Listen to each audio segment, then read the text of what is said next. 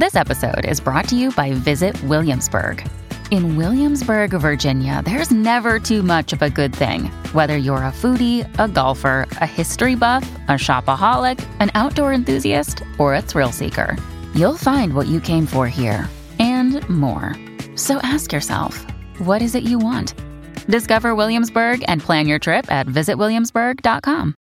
Another day is here, and you're ready for it. What to wear? Check. Breakfast, lunch, and dinner? Check. Planning for what's next and how to save for it? That's where Bank of America can help. For your financial to-dos, Bank of America has experts ready to help get you closer to your goals. Get started at one of our local financial centers or 24-7 in our mobile banking app. Find a location near you at bankofamerica.com slash talk to us. What would you like the power to do? Mobile banking requires downloading the app and is only available for select devices. Message and data rates may apply. Bank of America and a member FDIC. When you need mealtime inspiration, it's worth shopping Kroger, where you'll find over 30,000 mouthwatering choices that excite your inner foodie. And no matter what tasty choice you make, you'll enjoy our everyday low prices, plus extra ways to save, like digital coupons worth over $600 each week. You can also save up to $1 off per gallon at the pump with fuel points. More savings and more inspiring flavors make shopping Kroger worth it every time. Kroger, fresh for everyone. Fuel restrictions apply. Welcome to the New Books Network. Welcome to the Library Science channel on the New Books Network. My name is Jen Hoyer, and today I'm joined by Keahi Adolpho, Stephen Krueger, and Krista McCracken, editors of Trans and Gender Diverse Voices in Libraries, published by Library Juice Press in 2023. In the library profession and in the world as a whole, the experiences of trans and gender diverse people often go unnoticed, hidden, and ignored. Trans and gender diverse voices in libraries is entirely written and edited by trans and gender diverse people involved in the field. Its 57 authors include workers from academic and public libraries, special collections and archives, and more, LIS students, and a few people who have left the profession completely. From physical spaces to policies to interpersonal ignorance and bigotry, the experiences recounted in this book demonstrate that the library profession continues to fail its trans and gender diverse members over and over again. While this book doesn't claim to be the definitive guide to trans and gender diverse experiences in libraries, it instead aims to start the conversation to help trans and gender diverse people in libraries realize that they're not alone and to validate that their experiences are worth sharing. Keahi, Stephen, and Krista are editors of uh, Trans and Gender Diverse Voices in Libraries, and I'm thrilled to be chatting with all of them today. Welcome to New Books Network. Uh, so before we dive into talking about the book, I would love if each of you could introduce yourselves. Yeah, I'll go first. So I'm Keahi Adolpho. I use they, them, and he, him pronouns. Uh, I'm a processing archivist at Virginia Commonwealth University Libraries. Um, I got my bachelor's in history and master's in library science from University of Milwaukee. Um, I guess a few things I'm involved with. I'm on the Homosaurus editorial board, and Homosaurus is an international LGBTQ um, linked data vocabulary. And I'm also part of the Association of College and Research Libraries Residency Interest Group Leadership Team. I'm Stephen Krueger, pronouns AM, which is basically they, them without the TH. Um, he, him is also okay. Um, which I say so that basically so that I don't have to get upset at all the people who refuse to use neo pronouns. Um, I'm, let's see, my current title is Affordable Course Content Librarian at the University of Kentucky, which I have to think about because I've been here two weeks. Um, so in the book, I'm listed as the Scholarly Publishing Librarian at Dartmouth College, where I was for the several years we were writing this. Um, let's see, I graduated from the University of Chapel Hill with my MSLS in 2017. Before that, I have an undergrad uh, BA in English from Warren Wilson College, tiny little liberal arts college in North Carolina. I'm working on uh, an MA in Arctic and Northern Studies from the University of Alaska. Um, I, let's see, the majority of my professional publishing centers this topic, like transgender inclusion in libraries. Um, in 2019, I put out a solo authored book from Libraries Unlimited that's much more practical than the one we'll be talking about today. That's called Supporting Trans People in Libraries. Um, and yeah, I've been doing a bunch of writing and presenting on this topic, doing workshops and such for a few years now, often in collaboration with Keahi. Um, so yeah, this book was sort of the I'm not going to say the culmination because we're not done, um, but it was the the biggest project we've done on this so far. Yeah, and I'm Krista McCracken. I use they them pronouns. I'm a public historian and archivist. Um, my day job, I work as a researcher and curator in the Shingwauk Residential School Center at Algoma University, so a community run archive focused on residential schools. I'm in Sault Ste. Marie, Ontario, Canada, the token Canadian amongst the group here.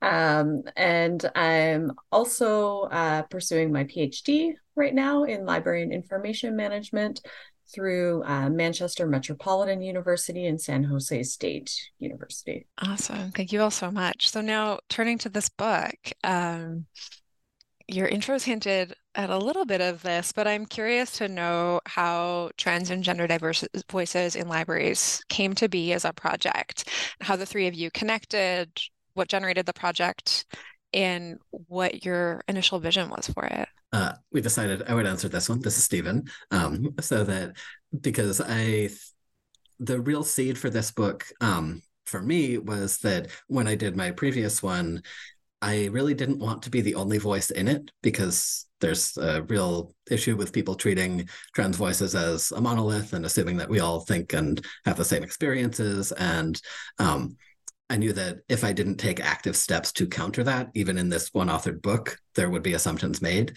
And my experiences in the profession are not representative of everyone's. And there are some people who disagree with me about things, and I can't say they're necessarily wrong.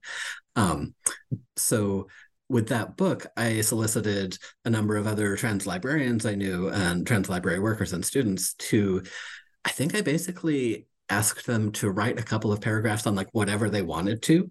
And then because that book is, is it's a short book but it's pretty broad and that it goes through a bunch of different types of library work and different aspects of it. Um, and like there's a chapter on library schools there's a chapter on restrooms so like all sorts of different practical angles. And so i took these little sections that people had written up on their experiences and their thoughts about the profession and i plugged them in wherever they made sense in the book. Um, like completely unedited. I didn't like there's stuff in there that i don't necessarily think is best practice but someone else does and that's really important to have and I honestly think the sidebars are one of the most powerful parts of that book. Um, I think it would have been much, weaker not to have them. And I wanted more of that type of content of just showing the variety of experiences and backgrounds and stuff that people have. And so that was the seed for this book. Like we wanted to make an entire project out of it and make that be the point. Um, and so I honestly don't remember exactly how we got started. I think somehow like we've all published in this and we've all presented on this topic before. So none of us were new to writing about this and we all kind of knew each other that way. I think i met kay for the first time at uh, the IDEAL conference when they were presenting about this. Um, not this book specifically but like trans inclusion in libraries. Um, i don't remember how krista and i came across each other but i think it was through just like recognizing that we were some of the frankly unfortunately very few people who are writing about this topic. And so we seemed um, and also uh, the willingness to volunteer to edit a book, which is uh, way more work than we expected it to be, but we will get to that. Um, so that's how we, we started the the whole idea. We put out a call for proposals. Um, the call for proposals was literally, "Are you a person in libraries who is not cisgender?" and write whatever you want. Um, so that has the goal was to have a, a completely trans voices book and that has a couple of audiences that a couple ones that we explicitly wrote about in the introduction, um, being the one I personally care the most about is other trans and gender diverse library workers and LIS students. Um, a lot of us are the only one or the only one we know of or the only one who is out in our workplace or maybe our program. Um, a lot of us aren't out. Um, I know when I was an LIS student, I'd realized I wanted to go into academic librarianship. I truly didn't know if there were any trans people in that field at all. Like I'd certainly never met one, I'd never heard of one.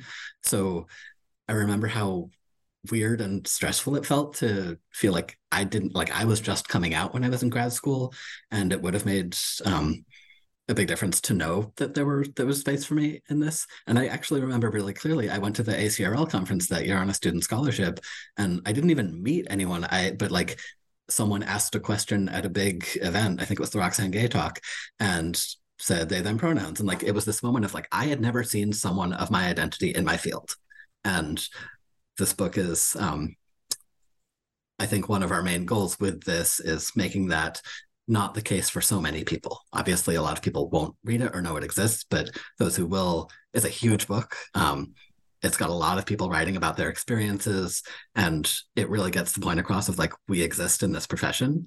And so the secondary audience, as far as I am concerned, um, in order of importance, uh, is for cisgender people in library work, whether that's librarians, whether that's, I hope some library professors read this book because there's some uh, thoughts about library students and how a lot of them have pretty poor experiences and treatment by their professors. Um, like we want we want to share our experiences with each other and tell each other that we exist, and we also want cis people to know that all this is happening. I think this profession does a really I'm not going to say good job, but kind of effective job of convincing people that it's open minded and inclusive. And in our experience and in the experience of this book, that's not necessarily true for a huge number of people. We're certainly not a terribly trans inclusive profession right now. Um, and to me, one of the best ways for people to realize the experiences that trans people are having is to read or hear about them in ways that we have had control over sharing. So there's a, a big issue with like if you have realized that trans people exist for the first time and exist in your profession and have experiences you want to learn about, um, I have been the the trans coworker that people ask really pretty inappropriate questions to, and this book is also intended to be an answer to that because I think without it, there's not really a, an easy way for people to say, well, please don't ask me that, but here's a way you can find out the things that you're wanting to know with good intentions. Um, so the audience, first of all, is trans people, so we can see ourselves and share our experiences. But then it's it's also for cis people who will benefit from learning that these experiences exist and that there are so many of us in the field um, without having to put that labor on whoever the one trans person they happen to know is. Uh, let's see, I had some notes on this. Um, so like our authors really share what they want to share on their own terms and i think that's incredibly important um, and my other hope is that there's sort of a, an additional audience because this book isn't peer reviewed isn't scholarly doesn't go into like technical stuff about the profession terribly much i think it's incredibly readable for people who aren't in library work at all and i cannot think of another book or project like this for any other profession so like even if people have nothing to do with library work and don't know the specific examples that people are talking about in terms of the jobs, like this book is over 50 people writing about their experiences in graduate school, in a workplace, in and that's super important. Like there are not very many books out there that have a lot of trans and gender diverse people sharing our experiences in our own words on our own terms. Yeah, absolutely. Um, this book does a lot of things. Um, so I guess shifting to the content of the book, um, as you mentioned, it is a really big book. There are so many authors. It's really impressive. Um, you stated really clearly in the introduction what the book is, what it isn't, um, and so i would love if you could talk a little bit more about that for listeners. What kind of material does the book con- contain? What does it not contain? Um, I was excited as a reader to find kind of like different formats um, of texts for interacting with. So I'd love if you could talk about that. And yeah, I was really blown away by who it contains, like 57 authors plus the three of you editors. So whose voices will readers hear from in this book? Yeah, and I think that's one of the like most amazing things to me about this book is the range of voices that it includes. So it includes folks from a range of library and special collection and archives roles, a number of students, um, folks who are mid-career, late career, early career, and then also folks who have decided to leave the field entirely, particularly folks who have left the field because of transphobia that they have experienced in the profession. Um, it contains voices from the United States, from Canada, and New Zealand. Um, and in terms of format, it t- covers everything from personal narratives to more formal essays to almost academic writing and even some poetry. The thread, you know, kind of connecting all of these forms is that all of the authors are trans or gender diverse and they all decided how they wanted to express themselves.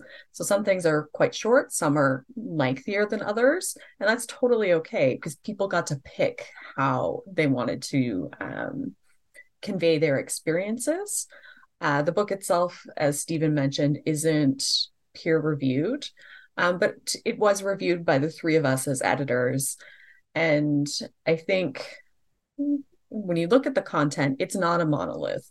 There's very diverse um, opinions. Some of the content actually contradicts each other in some spaces. And that's just really highlighting the fact that trans and gender diverse people come from all parts of life and all of those experiences are valid. Um, I'd say the book, though, there's definite parts that I think could have been a little stronger. Like there aren't a ton of voices of color in the book. There are some, but that I think also reflects our profession in that it's an overly white profession. Uh, the book doesn't have any cis folk in it, and it's also not providing like professional advice. I'd say is the other piece that's not really or like trans 101 that content isn't in the book. Um, I did want to add because I, I remember really early on when we were planning the book, um, we had this conversation of like, what if we don't get very many proposals, which is funny now, like given how many chapters there are. But we were planning for like how to handle that issue, um, which I think for me came from like when I was working on this book, um, I'd only worked in two libraries professionally at that time, and at both places I was the first and often like only out trans person. I think a lot of a lot of the authors also had those experiences, but I think like coming from that perspective in my head, I was like, well, we might only get like you know 10 to 15 maybe proposals like how are we going to handle that? Um, even though like i knew at the time that there were tons more people in the field because of the trans and diverse library support network but um, it was just so funny seeing how many proposals we actually did get in the end um, given how we were yeah concerned at first that we might not get a whole lot. Yeah that's impressive. I cannot imagine the editorial labor that went into this um, so i want to also you know, thinking more about this content, I don't want to ask you to speak on behalf of the contributors because I know also that you really have a goal here of centering their voices, and I don't want us to shift from that. But um, I would love if you could talk about the patterns that you saw coming through the contributions, like central themes that emerge from these voices, and any themes that um, you didn't expect or that surprised you as editors. Um, I'll start. So, none of the themes really surprised me. You know, as a trans person, I kind of expected everything I saw. There was a lot of anger um, and pain due to transphobia in the profession, you know, people being pushed out of their jobs for being trans, a very justifiable fear about being publicly out or outed, um, people who were outed at their jobs, people who left libraries entirely, like Krista mentioned earlier, um, people sort of being put in this position of having to prove they had a right to use a particular bathroom.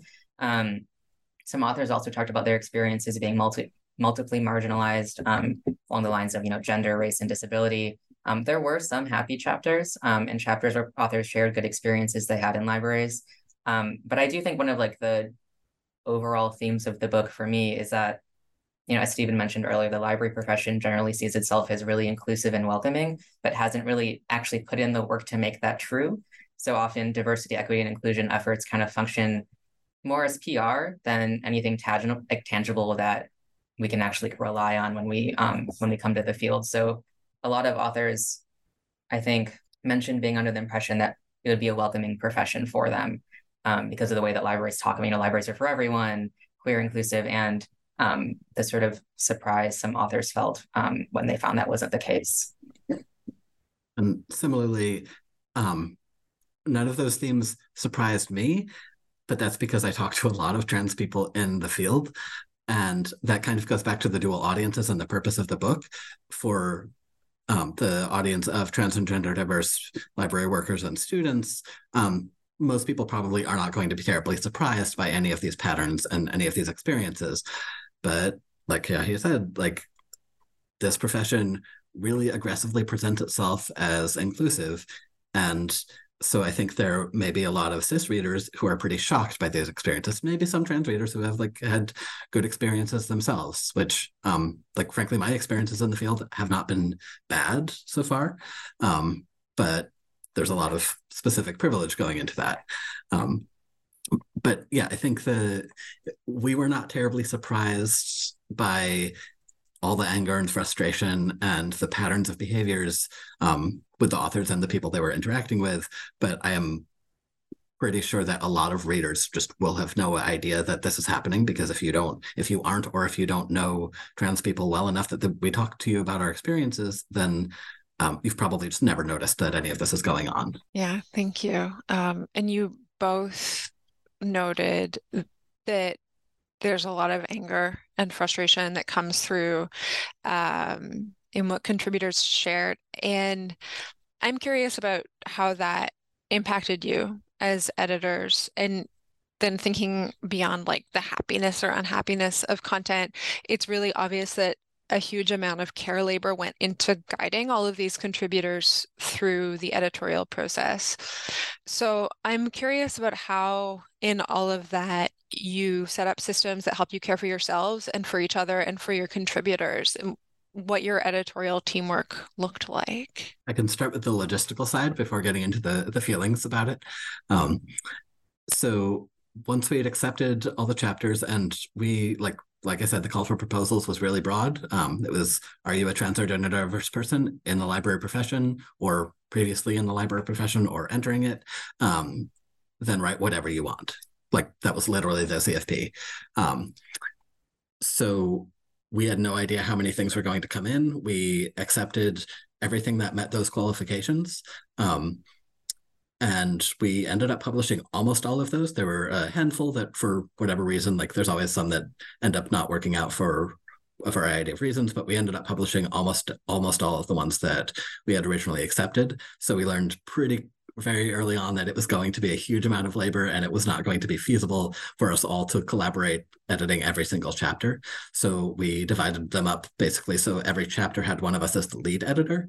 And so we were the ones who um, we have lots of spreadsheets around this project, um, but we um, so we sorted it out uh, partly by um, by theme. I think I took on. I think I might have done library schools. Um, one of the others did archives because I am not an archivist and we had a fair number of archives collections. So that sort of thing. Like we sorted it out partly by our own professional specialties and, and experiences, um, and also just sort of based on which ones made sense for us. And at some point, got down to just basically one, two, three going through. Someone had to edit each one.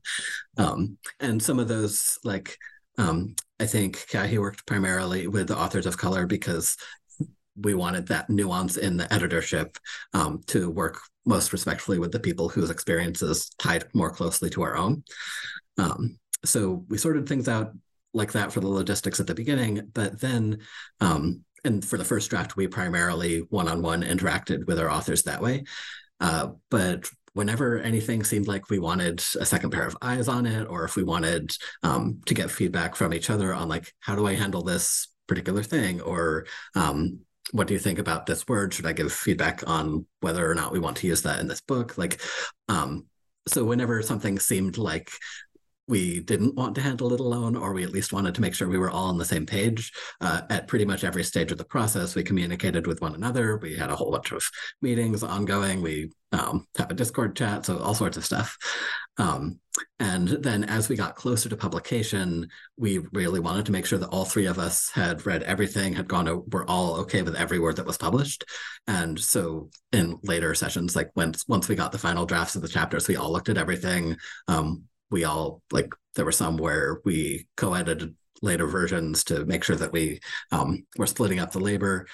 Um, and then we got to things like reviewing the index and we all looked at that. And so um, lots of shared google docs lots of, of collaboration especially on the later parts of the book. Um, but yeah we it was way more work than any of us expected. And i think any editing project for the first time is like that but this was again probably five times bigger than we expected in terms of just the number of chapters um, I think one of the hardest parts of the editing process for me, which like besides like yeah, like the sheer volume, um, was something that I didn't really expect, which was hearing authors kind of downplay the harm that they experienced, um, and sort of you know being grateful for things that seemed like less than the bare minimum of like what you should expect because like it could have been worse or it has been worse for them before. So there were a couple instances where authors kind of seemed to blame themselves for their own experiences. Um, I remember one author you know, like was writing their chapter and they had said like this like long list of like all the ways that they came out at work and then they still got dead named and misgendered and they're like, oh, I guess it's my fault because I didn't actually officially come out. And I was like, this whole paragraph is you listing all of the different ways you came out. Like, what do you mean you didn't come out? Um, so there are a lot of a couple times where we um, kind of had to push back on those kinds of things, like why are you blaming yourself um, for what happened to you? And there's a few instances in the book where um, authors sort of footnoted like where that happened and how they realized that they were um, taking on blame for something that they they shouldn't have. Um, so that was something that I, I didn't really expect going into it. Um, you know, it was hard to navigate because it's like you don't want to downplay somebody's feelings of what they experienced. Like that's their reality, they lived it. Um, but also, you know, sort of seeing people try to make excuses um, for others just to make themselves feel better almost um, was kind of hard. Um, as far as like systems of care, we we did try. We had a lot of conversations early on about how to prioritize author safety and privacy.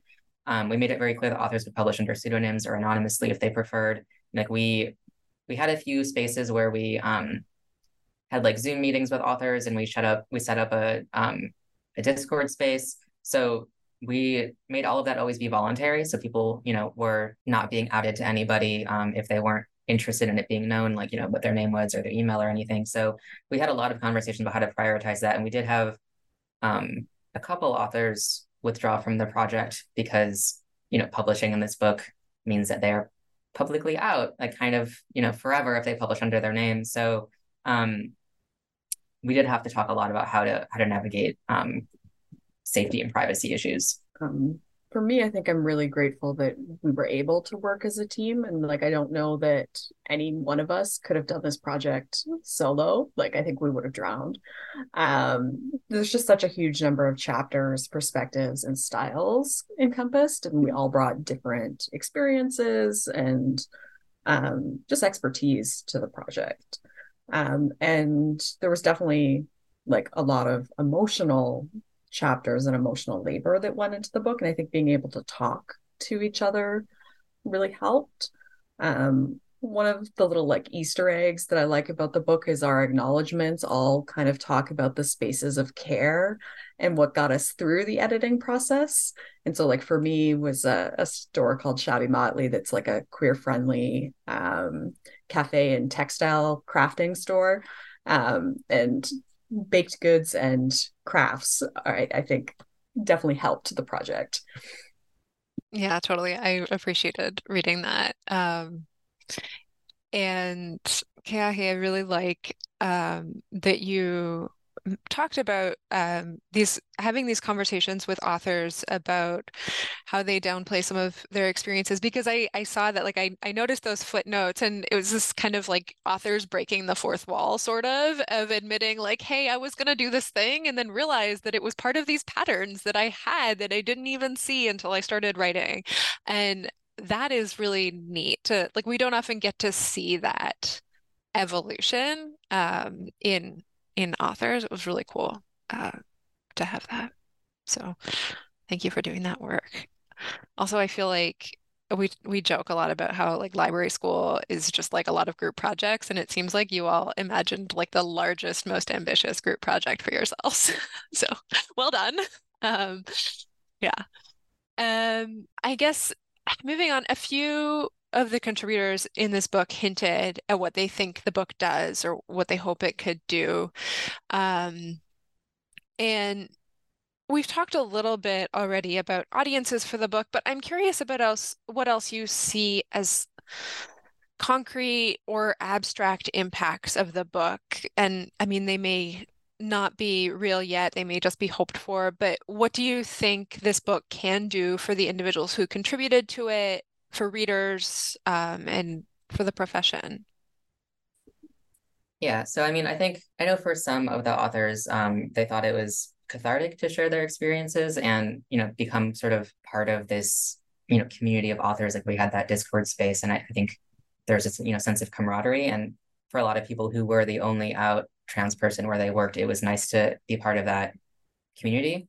Um, as far as other um, impacts of the book, uh, literature about trans and diverse people in libraries tends to assume that we're patrons instead of workers.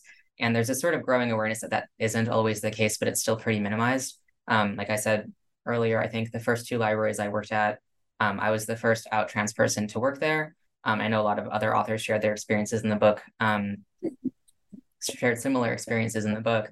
Um, and I suspect that this makes some libraries feel as though the work isn't urgent um, because they have this, you know, incorrect idea that nobody or perhaps, you know, one person has been negatively affected by their practices and policies so far. So I, I do hope that the sheer number of authors um, and the many chapters describing experiences, you know, being stealth at work or waiting to see if it's safe to come out, um, you know, all the while being harmed by various systems and practices shows that, you know, this work needs to start now and not wait for this explicit need to be stated by someone who's personally affected. You know, people are are, are already being harmed um, by systems and practices in libraries, whether or not they've been told about it. So I do hope that um, just yeah, the number of chapters makes you will be like, oh, okay, this is actually um, something we need to take seriously and not, you know, just like we might have a few people in the future, you know, who apply for our jobs, but it's not a concern now because you know there's the idea that it's just young people who are trans and diverse. So maybe like library school students now are that, but like you know we don't have to do anything yet because they aren't you know entering the field.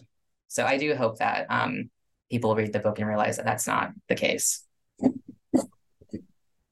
As far as um, another thing it can accomplish, like we're a profession that for especially if you're in academic libraries, but also in a lot of other cases, it's like incredibly professionally valuable to have published a book chapter. Um, like Library Juice Press is a, in our field a well-known press. It is, um, so it is like very tangibly something that like if you're in a tenure track position or even a non-tenure track position having a book chapter on your cv can mean whether you get promoted or whether you get to keep your job um, we also like I remember at least one author specifically mentioning they had like a personal goal of publishing with this press someday.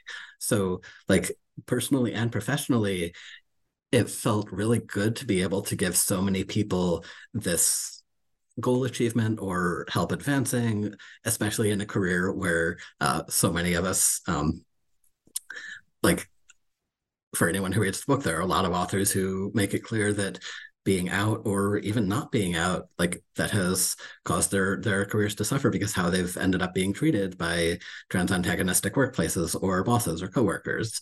Um, and the other thing i want to say with that is we encourage people to be however anonymous they want it to be. Um, so there are a number of authors who are anonymous. Uh, there are some who use pen names. There are some who just the chapters as anonymous. Um, I didn't run the numbers, but I think the maybe the majority of authors who chose to be anonymous are library students or were at the time when they wrote, um, which I think is really indicative of how, when your early career, when you know how precarious your chance of even entering the profession is, because we all know how difficult it is to get that first job out of library school, um, it is really easy to make yourself not able to be become a librarian, even if you're trained and, and credentialed to do it. Um, and so for a lot of people, like having that chapter, having that publication would make all the difference. But you have to weigh that against do I know my profession and my area well enough to be able to trust that this will do more good than harm? Um, and so, for a lot of the library student authors, they made the choice to preserve their safety and confidentiality um, rather than to be able to put this chapter on a resume. Um, and that's a that's horrible. Like that's a decision cis people don't have to make. Um, it is a really tangible harm to a bunch of people's professions because of the risk and the privacy and the safety concerns that they have. Um, it also means that like I've been putting up on on there's a um, on a website a list of all of the ch- and links to all of the chapters that people have put in their institutional repositories. If you published anonymously, you can't do that. Your chapter doesn't get to be open access. Um, that is heartbreaking, frankly. Like there's a bunch of chapters that I think people really, really need to see.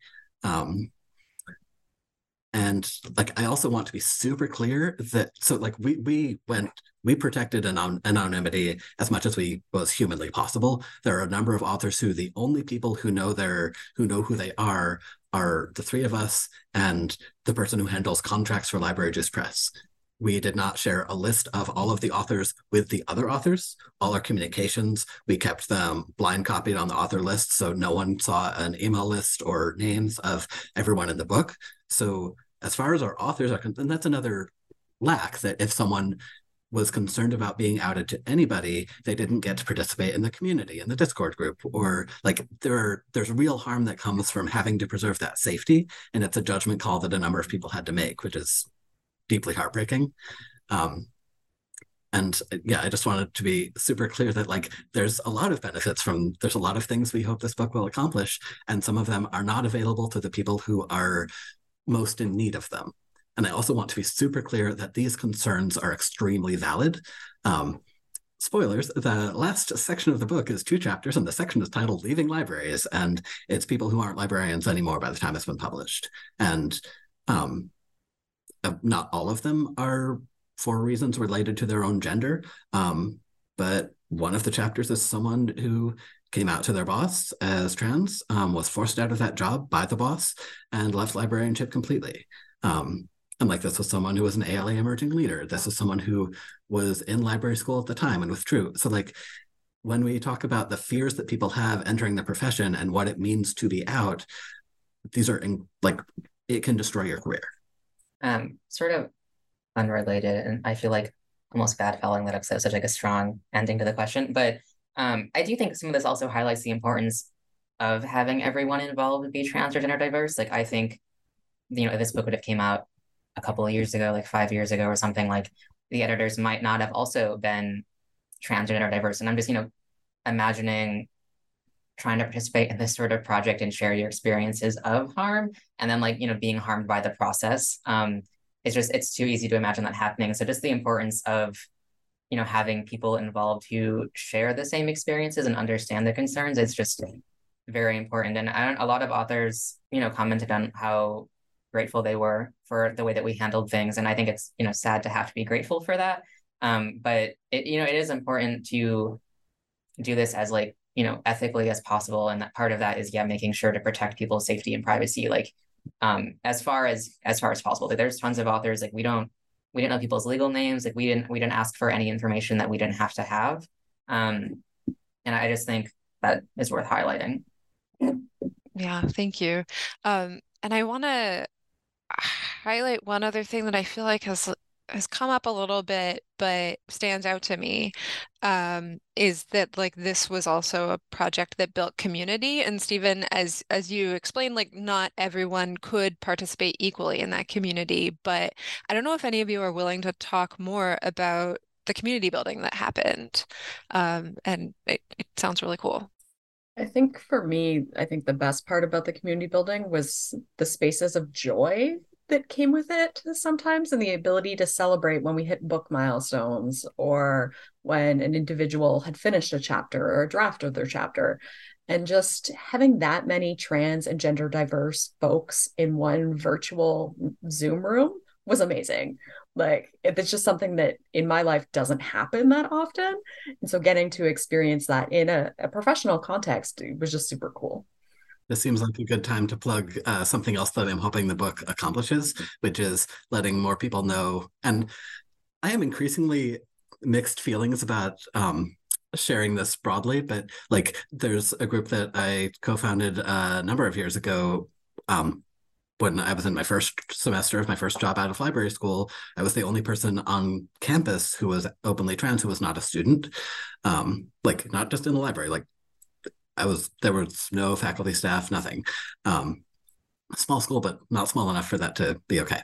Um, and so I started what is now called the Trans and Gender Diverse LIS Network, which is a closed group. Cis people are not invited. I have had people uh, apparently read the blurb and still not get that this is um, this is not for cis people to join, but it is a closed online support group, like primarily Discord, um, Slack email list, etc.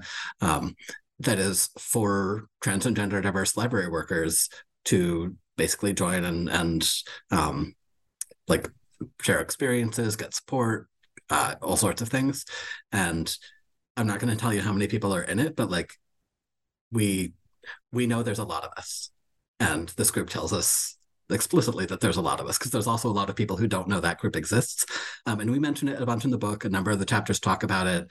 But I want to, like, if there are people listening to this podcast who are trans or gender diverse and would like a community for that, um, then there's a there is one that we built for and there's some overlap with the book authors. But what I noticed with the like even the author Discord, people we weren't just talking about the book. People were talking about various other things because there's like this tangible need because so many of us feel so isolated in our workplace or our school. Like as soon as a space exists where there's the implicit thing it's partly trust and partly like you just don't have to explain like you don't have to explain what non-binary means or how to use your pronouns.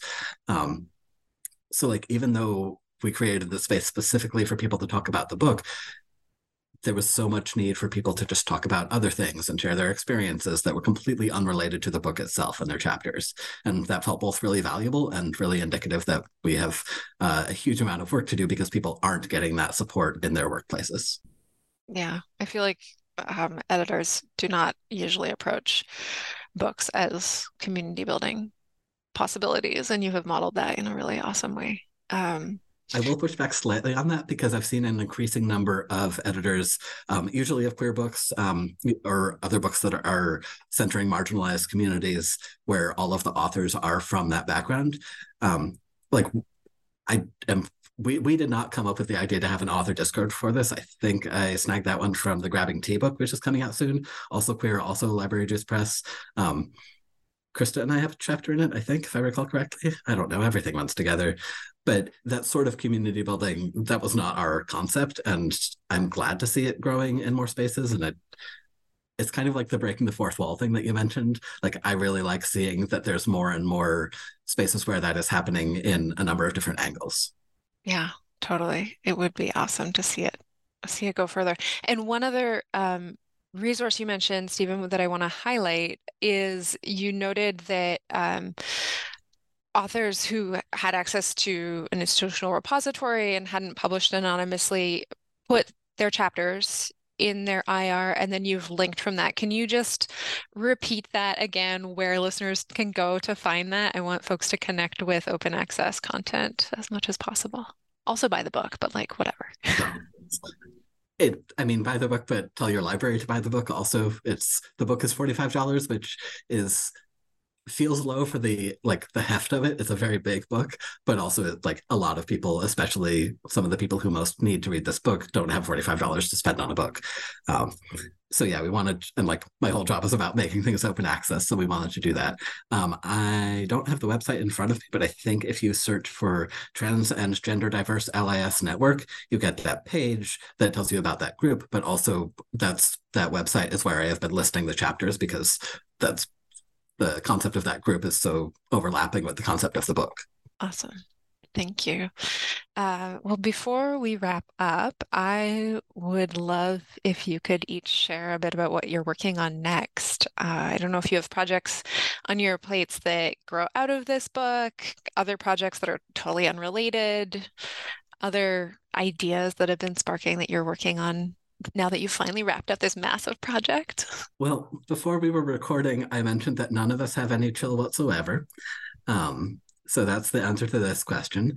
Uh, and I want to do a, you know, just sort of started getting the work done on a literature review article on what has already been published in the in LIS professional literature about transgender inclusion.